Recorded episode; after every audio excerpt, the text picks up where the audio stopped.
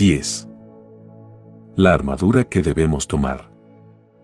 Hay algo muy intencional y significativo en cuanto a tomar armas. Tomar un arma no es un acto descuidado y fortuito. Es algo serio y hay un sentido de urgencia asociado con tomar un arma o ponerse un arma, como por ejemplo en una funda de pistola. Lo mismo es cierto de la armadura espiritual que el apóstol Pablo describe en Efesios: tomad el escudo de la fe y tomad el yelmo de la salvación y la espada del Espíritu, Efesios seis, dieciséis, diecisiete. Hay un sentido de que la batalla es inminente, que hay mucha urgencia. Yo creo que las armas de nuestra batalla tienen importancia especial cuando estamos en el calor de una tentación. El escudo de la fe. El escudo romano estaba hecho de madera y cubierto con cuero y algunas veces metal. Había dos tipos de escudos. Uno era pequeño y redondo, un soldado lo usaba para combate mano a mano. El otro tipo se describía como una puerta. El escudo que el apóstol Pablo estaba describiendo en Efesios seis era el modelo más grande, parecido a una puerta y que cubría la mayor parte del cuerpo del soldado. Los escudos romanos estaban diseñados para ser empapados en agua, lo que les permitía soportar las violentas flechas de un enemigo. Lo que un soldado tenía que hacer era arrodillarse y sostener el escudo sobre él y estaría protegido. Así es como opera nuestra fe. Cuando el enemigo nos lanza pensamientos en la mente, nuestra fe apaga esos pensamientos. Su fe es su arma más poderosa contra el diablo.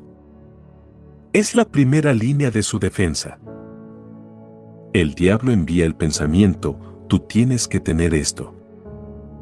Es importante para tu imagen y para tu testimonio. La fe apaga el pensamiento con una respuesta: voy a confiar en Dios de que me dará lo que Él quiere que yo tenga y voy a confiar en Él para que me ayude a usar lo que me ha dado para su gloria. El diablo envía el pensamiento: tú debes tener esto. Te lo mereces. La fe responde: voy a confiar en Dios que me va a recompensar como Él vea que es apropiado. El diablo envía el pensamiento: es preciso que te vengas. Esa persona te hirió y debes desquitarte. La fe responde: voy a confiar en Dios de que va a arreglar las cuentas por mí. El diablo envía el pensamiento: siempre vas a estar enfermo. Nunca te vas a sanar. La fe responde: voy a confiar en que Dios me va a sanar a su tiempo, ahora o en la eternidad. El diablo envía el pensamiento: siempre vas a ser pobre. La fe responde: pobre o rico, voy a confiar en que Dios me va a proveer todo lo que necesito. La fe no simplemente se refiere a cosas en el espíritu, la mente y el corazón. La fe debe funcionar en todas las esferas de su vida, se relaciona a su bienestar espiritual, a su bienestar material y financiero, a sus relaciones. Usted debe confiar en Dios para todo y en toda circunstancia. La Biblia se refiere a tres grados de fe: poca, mucha y perfecta. La poca fe dice: Dios puede hacer esto. La mucha fe dice: Dios hará esto. La fe perfecta dice: ya ha sido hecho. Cuanto más fuerte sea su fe, tanto más usted podrá decir: voy a confiar en que Dios va a tratar con esto a su manera y en su tiempo. Voy a confiar en que Dios me librará, me defenderá, me vindicará, proveerá para mí y al final me recompensará por mi fidelidad.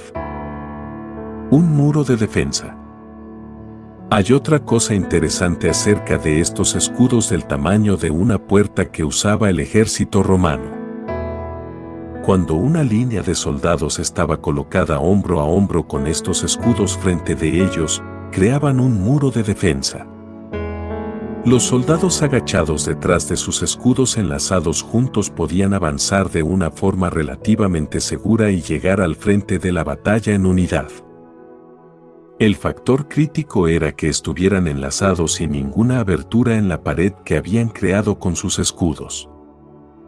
Qué importante es este concepto para nosotros los que creemos en Jesucristo.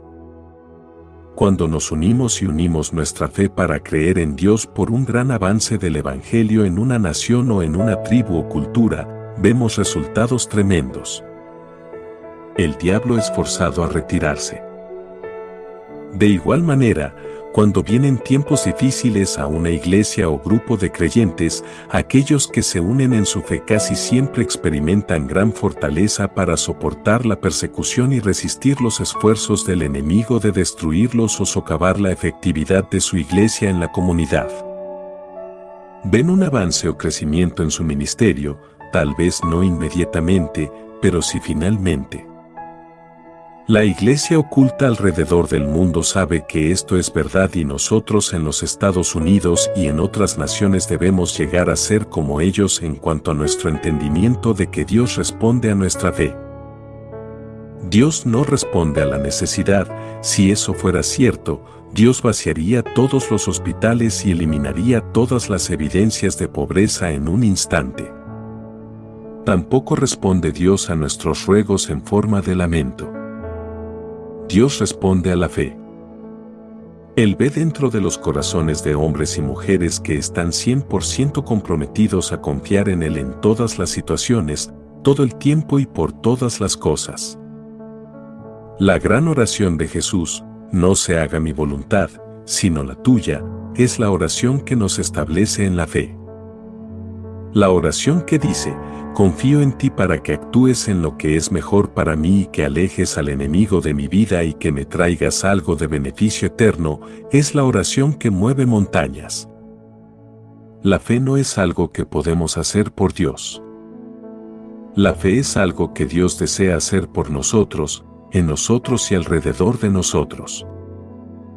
La fe es creer que Dios va a actuar con su infinito poder y sabiduría para nuestro beneficio. Los dardos de fuego del diablo no son un arma que pueda vencer a este tipo de fe. El yelmo de la salvación. El apóstol Pablo amonesta a los efesios a que tomen el yelmo de la salvación, Efesios seis diecisiete. Al igual que con el escudo, los yelmos generalmente eran hechos de cuero, algunas veces con placas de metal en la sien y en la frente. En aquel tiempo, a menudo en las batallas peleaban con palos y pedazos de cadenas como también con espadas y dagas.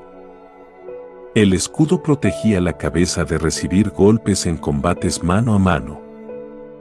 Algunas veces los soldados montaban a caballo y los yelmos eran muy importantes si el soldado se caía del caballo. Tomar el yelmo de la salvación significa recordarnos a nosotros mismos que Jesús es nuestro Salvador y que lo que Él ha hecho por nosotros, Él quiere hacer por otros. Es para recordarnos que una vez fuimos pecadores y que por su gracia, ahora no estamos esclavizados al pecado. Es para recordarnos que el Espíritu Santo está siempre con nosotros para salvarnos del enemigo. Todas las personas que aceptan a Jesucristo como Salvador han sido liberadas del juicio y de la muerte eterna del pecado. La salvación es la experiencia de confesar los pecados, reconocer que lo que Jesús hizo en la cruz fue el sacrificio completo requerido por Dios para el castigo del pecado y recibir lo que Jesús hizo por nosotros. Una vez que una persona ha aceptado a Jesús como Salvador y es salva, no necesita ser salva de nuevo. La obra que es hecha en ese momento de aceptar a Cristo es una obra eterna del Espíritu Santo. Inmediatamente el Espíritu Santo sella esa decisión espiritual y mora en el creyente y nada que alguien pueda hacer o decir, incluyendo la persona que es salva, puede deshacer lo que el Espíritu Santo ha hecho. Tal vez una persona pueda fracasar en cuanto a continuar su caminar con el Señor, tal vez no adore ni sirva a Cristo con todo su corazón y por lo tanto la persona puede ser sujeta a castigo y a una pérdida de posibles recompensas en la eternidad. Pero esa persona no puede dar marcha atrás o cambiar una experiencia verdadera de nacimiento espiritual. Jesús es el Salvador. Su obra en nosotros es la salvación. Hay un beneficio enorme en recordar a menudo la verdad que Jesús, por su misericordia y bondad, murió en la cruz para que nosotros podamos vivir libres de pecado y heredar un hogar eterno en el cielo. Nadie puede controlar o gobernar sus pensamientos sino usted mismo. Usted gobierna lo que mora en su mente y tiene el poder de desechar pensamientos o de entretener pensamientos, y cuál es el pensamiento más importante para mantener en la vanguardia de su mente. Es la verdad que Jesús es mi Salvador. Bien, ¿qué es lo que le sucede a usted cuando este pensamiento es su primer pensamiento todo el tiempo? Usted tiene una conciencia aguzada de que ha sido librado de la esclavitud del pecado. Tiene profunda gratitud por su liberación del pecado y su habilidad de vivir una vida pura y agradable a Dios. Usted tiene un profundo conocimiento de que el pecado destruye la salud, las relaciones, las finanzas y el cumplimiento de su propósito en esta vida. Usted tiene una profunda comprensión de que ciertas cosas ya no son apropiadas para usted como creyente en Jesucristo y no tiene deseos de participar en cosas pecaminosas, jugar con el pecado o siquiera considerarlo en su vida. También siente profunda compasión por otras personas que necesitan al Salvador. Cuando recuerda su salvación con agradecimiento por lo que Dios ha hecho por usted, encuentra que tiene un deseo creciente de ver que otras personas experimenten lo que usted ha experimentado. Testifica con más rapidez en cuanto a la verdad de Jesucristo. Agradece más rápidamente y ofrece alabanzas por su salvación. Se siente más impulsado a orar e interceder por otros para que lleguen a conocer al Señor. Rescate continuo. La salvación en este pasaje de Efesios no se refiere solamente a cuando una persona acepta inicialmente a Cristo como Salvador. Esta palabra para salvación se refiere también al poder continuo de Dios de rescatar y librar. El yelmo protege la cabeza, el cerebro y la mente. Como dijimos en un capítulo anterior, la mente es el verdadero campo de batalla espiritual en el cual el enemigo pelea sus batallas más fuertes, las más sucias, las más encarnizadas y las más importantes. Debemos proteger nuestros pensamientos. Debemos confiar en que Dios nos salva, nos rescata y nos libra de la constante embestida de mensajes con que nos encontramos todos los días. Debemos recordarnos continuamente que Dios quiere salvarnos de todas nuestras dudas y librarnos de todas las mentiras.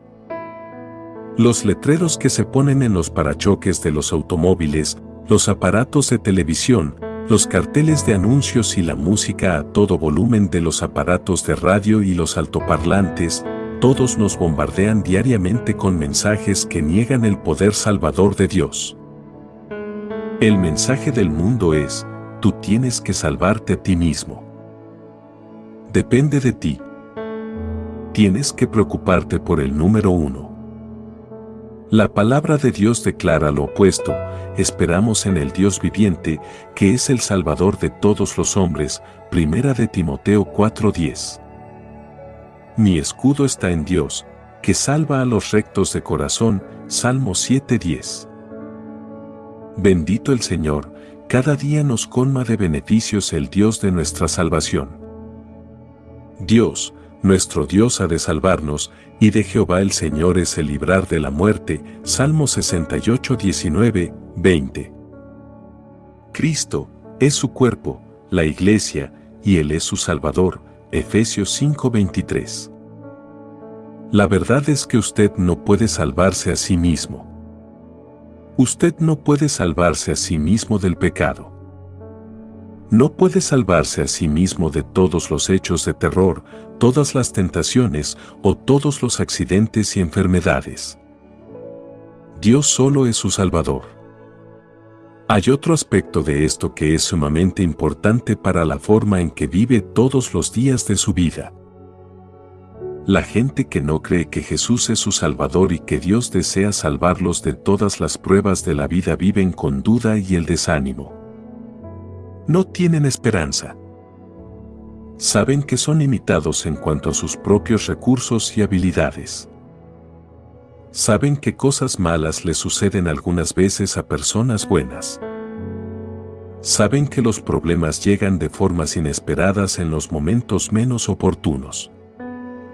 Si usted no sabe que Jesús es su Salvador y que Dios desea rescatarlo del mal de este mundo, es imposible que usted tenga un enfoque positivo, animado y entusiasta por la vida. Lo más probable es que está viviendo al borde del desaliento, la desesperación y la desilusión. Usted siente punzadas de duda y de ansiedad cuando se presentan historias negativas en las noticias y por cada chisme frívolo que circula en su compañía o en su comunidad. Pero si usted sabe que Jesús es su Salvador y está cien por ciento convencido de que Dios desea rescatarlo del mal, usted tiene una gran capacidad para la esperanza. Hay algo mejor por delante. Dios está en control y sus propósitos se van a desarrollar para el beneficio de usted, tanto ahora como en la eternidad. Aquellos que esperan con ansias la liberación de Dios ven los milagros de Dios desarrollándose alrededor de sí. En forma activa buscan recibir las bendiciones de Dios y usarlas para traerle gloria a Dios. Nadie puede hacer que usted piense, Dios está en el proceso de salvarme ahora mismo. Usted tiene que escoger pensar ese pensamiento en todas las situaciones negativas, en todos los momentos de problemas, en todas las experiencias dolorosas y traumáticas. Escuché la historia de una joven mujer que fue asaltada en la calle de una ciudad y estaba a punto de ser violada a punta de cuchillo. Ella continuó diciéndose repetidamente a sí misma y a su asaltante, Jesús es mi Salvador. Jesús es mi Salvador. Jesús es mi Salvador.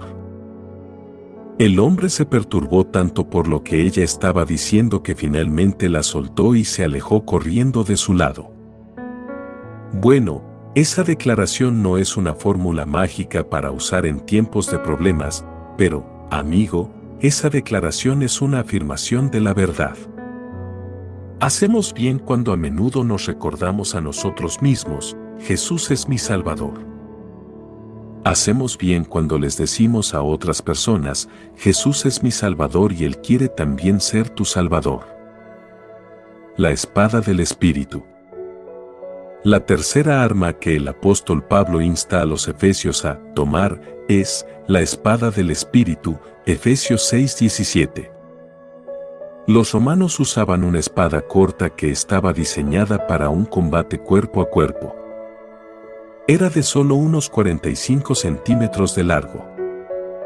La espada más efectiva estaba afilada por los dos lados, así que no importaba de qué forma era empuñada en la mano del soldado, tenía poder de cortar. La espada era más que un arma de defensa. Era un arma de ofensa. De hecho, la espada es la única pieza de la armadura descrita por Pablo que está adaptada tanto para defensa como ataque. En ese aspecto, en verdad es de dos filos, nos defiende contra el diablo y en forma activa fuerza al diablo a tomar la retirada.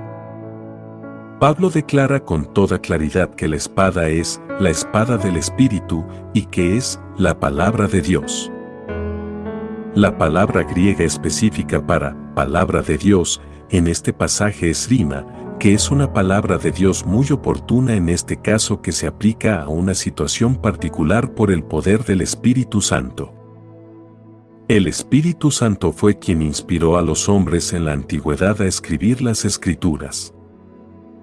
El Espíritu Santo es el que nos recuerda hoy de las Escrituras. Jesús dijo, pero cuando venga el Espíritu de verdad, Él os guiará a toda la verdad, porque no hablará por su propia cuenta, sino que hablará todo lo que oyere, y os hará saber las cosas que habrán de venir. Él me glorificará, porque tomará de lo mío, y os lo hará saber. Juan dieciséis, trece a catorce. La palabra escrita de Dios, cuando es hablada en voz alta en una situación en particular por la inspiración del Espíritu Santo y con la autoridad del Espíritu Santo, es un arma poderosa e irreemplazable contra el diablo. Es el arma que hace huir al diablo. Es el arma que aleja a las fuerzas de las tinieblas que pueden parecer abrumadoras. La Biblia es su arma más poderosa para derrotar al diablo. Para llegar a ser hábil en manejar la espada del Espíritu, la palabra de Dios, usted debe saber la palabra de Dios y estar armado con un arsenal de versículos que se refieren específicamente a su debilidad particular. ¿Cómo puede hacer eso? Primero, use una concordancia y busque todos los versículos que se relacionan a la tentación que parece llegarle a usted con más frecuencia. Por ejemplo, si usted lucha en forma repetida con la codicia o con sentimientos de que tiene que tener algunos artículos particulares que ve cuando pasa por la vitrina de un negocio, usted debe buscar versículos que tratan con el sabio uso del dinero y con la buena mayordomía.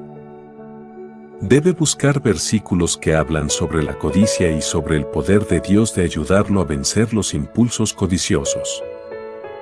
Si tiene dificultad en controlar lo que come, fíjese en versículos que tratan de los impulsos y que muestran el poder de Dios que está en usted para vencer ese impulso. Si usted tiene un problema de lujuria sexual, busque versículos que pueden vencer los pensamientos que el diablo envía a su camino. Entonces escriba esos versículos. Tal vez los quiera mantener a mano. Léalos a menudo. A través del tiempo, discipline a su mente para aprender de memoria esos versículos. Repítaselos a sí mismo con frecuencia. Y entonces, cuando le llegue una tentación, responda inmediatamente diciendo en voz alta un versículo de su arsenal bíblico. Hable la palabra de Dios. Que sus oídos escuchen lo que usted tiene que decir. Hebreos cuatro doce explica que la palabra de Dios es viva y eficaz y más cortante que toda espada de dos filos y penetra hasta partir el alma y el espíritu, las coyunturas y los tuétanos y discierne los pensamientos y las intenciones del corazón.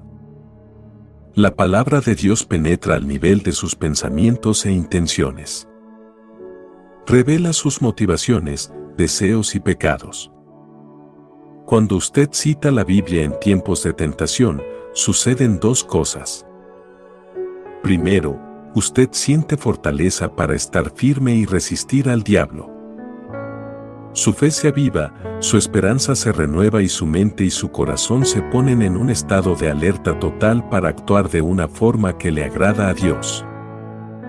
Al hablar la palabra de Dios, usted está haciendo algo en forma activa y positiva que causa que se acerque a Dios y la promesa de Dios dice, acercaos a Dios, y Él se acercará a vosotros, Santiago cuatro ocho. Su mente pensará con más claridad, su corazón va a ser limpiado. Cuando usted recita la palabra de Dios, suceden cosas muy positivas. Segundo, el diablo tiene que huir. Santiago cuatro siete nos insta a, resistid al diablo y huirá de vosotros. No existe, sí, pero, o, tal vez, en ese versículo. Cuando usted habla la palabra de Dios, activa su resistencia y el diablo debe huir de usted. Él debe retroceder. Debe cesar la tentación. Por cierto que puede volver, pero en ese momento, se tiene que ir.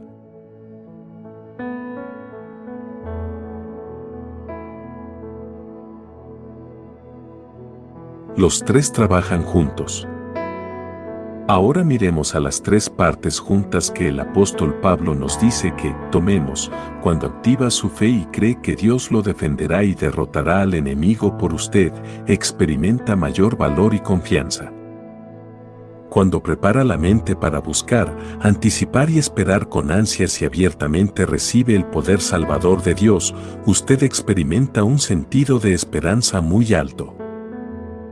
Vive con un entusiasmo renovado en cuanto al futuro, en esta tierra y en el cielo. Cuando toma la palabra de Dios y en forma activa se la habla a sí mismo y al enemigo, va a experimentar una conciencia renovada de que el Espíritu Santo está vivo y trabajando dentro de usted y a favor de usted. Cuando usted es fuerte en la fe, está lleno de esperanza y completamente consciente de la presencia y poder del Espíritu Santo, no va a caer víctima de los dardos de fuego de la tentación o se va a desmoronar y marchitar bajo los ataques del diablo. Va a ganar la batalla todas las veces. Va a ver la verdad de la situación, tomará decisiones que resultan en justicia y se moverá a esferas problemáticas de su vida con la seguridad de que Dios está en control y su voluntad va a ser hecha. El apóstol Pablo no nos amonestó simplemente a que fuéramos fuertes en el Señor, nos dijo cómo ser fuertes. Nos dijo lo que significa confiar en el poder de la fuerza de Dios. Nos dijo lo que se requiere para enfrentar las trampas del enemigo. Cuando nos envolvemos en la identidad de Jesucristo como nuestra verdad, nuestra justicia y nuestra paz y luego nos armamos con una forma de pensar que dice, Dios es mi Salvador en todas las situaciones, Él es mi esperanza, Él es mi defensor, Él es mi victoria, Dios es mi aliado siempre presente.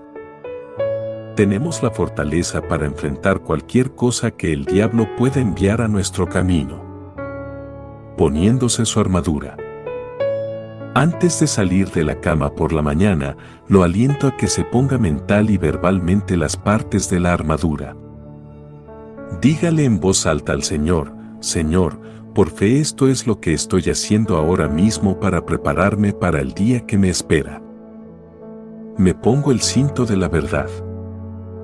Te pido que me muestres muy claramente lo que debo aceptar en mi vida y lo que debo rechazar. Ayúdame a ver con claridad los motivos de otras personas a medida que tratan conmigo y que conversan conmigo. Ayúdame a caminar en tu verdad, tomando decisiones y realizando elecciones de acuerdo a tus planes y propósitos para mi vida. Me pongo ahora la coraza de justicia. Guarda mis emociones hoy. Protege mi corazón. Ayúdame a tomar en mi vida solo las cosas que son puras y nada que sea venenoso o contaminante. Ayúdame a vivir en integridad y a tener una reputación basada en hacer, decir, creer, pensar y sentir todo lo que es recto. Ayúdame a vivir en una relación recta contigo, cada momento del día que tengo por delante. Me estoy colocando el calzado espiritual, mis botas espirituales.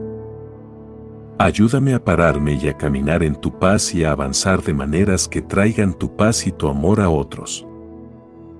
Ayúdame a tener la completa confianza y seguridad que vienen de saber que estoy lleno de la paz que solo tú puedes dar a aquellos que son hijos tuyos. Ayúdame a ser un pacificador. Muéstrame dónde y cómo caminar como caminarías tú. Ahora tomo el escudo de la fe. Ayúdame a confiar en ti para que seas mi victoria en cada esfera de mi vida hoy. Ayúdame a confiar en que me defenderás, proveerás para mí y me mantendrás seguro cada hora de este día. Me pongo ahora el yelmo de la salvación. Guarda mi mente hoy. Tráeme a la memoria todo lo que has hecho por mí como mi Salvador. Permíteme vivir en la esperanza y la confianza de que tú me estás salvando, rescatándome y librándome del mal. Ahora tomo mi espada del Espíritu, la palabra de Dios. Tráeme a la memoria los versículos de la Biblia que he leído y aprendido de memoria y ayúdame a aplicarlos a las situaciones y las circunstancias que enfrentaré. Que pueda usar tu palabra para traer tu luz a las tinieblas de este mundo y para derrotar al diablo cuando venga a tentarme. Padre, quiero estar completamente vestido con la identidad de Jesucristo hoy. Estoy en Cristo y Él está en mí. Ayúdame a darme cuenta totalmente y a aceptar que Él es mi verdad, mi justicia, mi paz, mi Salvador, la fuente de mi fe y el siempre presente Señor de mi vida. Quiero traer gloria a tu nombre hoy. Todo esto lo pido en el nombre de Jesús. Amén. La armadura es su identidad en Cristo. Varias veces en este libro me he referido a la declaración, Cristo está en mí y yo estoy en Cristo. Ese mensaje se encuentra en el centro de la vida cristiana. Cuando nos ponemos toda la armadura de Dios, nos ponemos la plenitud de su identidad, yo en Cristo y Cristo en mí. El apóstol Pablo nos amonesta, fortaleceos en el Señor y en el poder de su fuerza, Efesios seis diez. Todas las partes de la armadura espiritual, las de ataque y las de defensa, parten de este versículo. Es obvio que no nos ponemos partes reales de una armadura. Tampoco nos ponemos ideas o actividades. Cuando nos ponemos toda la armadura de Dios, nos ponemos la naturaleza de Jesucristo. Nos ponemos su identidad, adoptamos su señorío en nuestra vida y en forma espiritual nos vestimos, de pie a cabeza, por dentro y por fuera, con su presencia y poder. Estas partes de la armadura no son señales de nuestro poder espiritual o de nuestra autoridad. Más bien, son el reconocimiento de su poder y autoridad. Estas partes de la armadura no son cosas en cuanto a nosotros o a lo que podemos hacer para protegernos a nosotros mismos. No. Son acerca de Jesucristo y su poder para protegernos y hacer lo que Él ha prometido hacer a favor de nosotros contra todas las fuerzas del infierno. Ponerse toda la armadura de Dios quiere decir estar en Cristo. Es una forma gráfica de recordarnos quiénes somos en Él. En contraste a todas las mentiras del diablo, Jesús es nuestra verdad. En contraste a toda la maldad que el diablo nos tienta a hacer, Jesús es nuestra justicia. En contraste a la muerte y la destrucción que el diablo busca colocar en nuestras vidas, Jesús es nuestra salvación. En contraste a todo el temor, la duda y la ansiedad, Jesús es nuestra fuente de fe. En contraste a todas las filosofías e ideas del mundo, Jesús es la palabra de Dios. Cuando usted se pone toda la armadura de Dios, le dice al diablo, tú tienes que ir a través de Jesús para llegar a mí. Puedes lanzar dardos de fuego contra mí. Puedes asaltarme la mente con tus tentaciones, dudas, temores y mentiras. Pero no me puedes derrotar. Yo estoy en Cristo y Cristo está en mí y no hay nada que puedas hacer para tocar o destruir mi seguridad en Él. Jesús es mi todo en todo.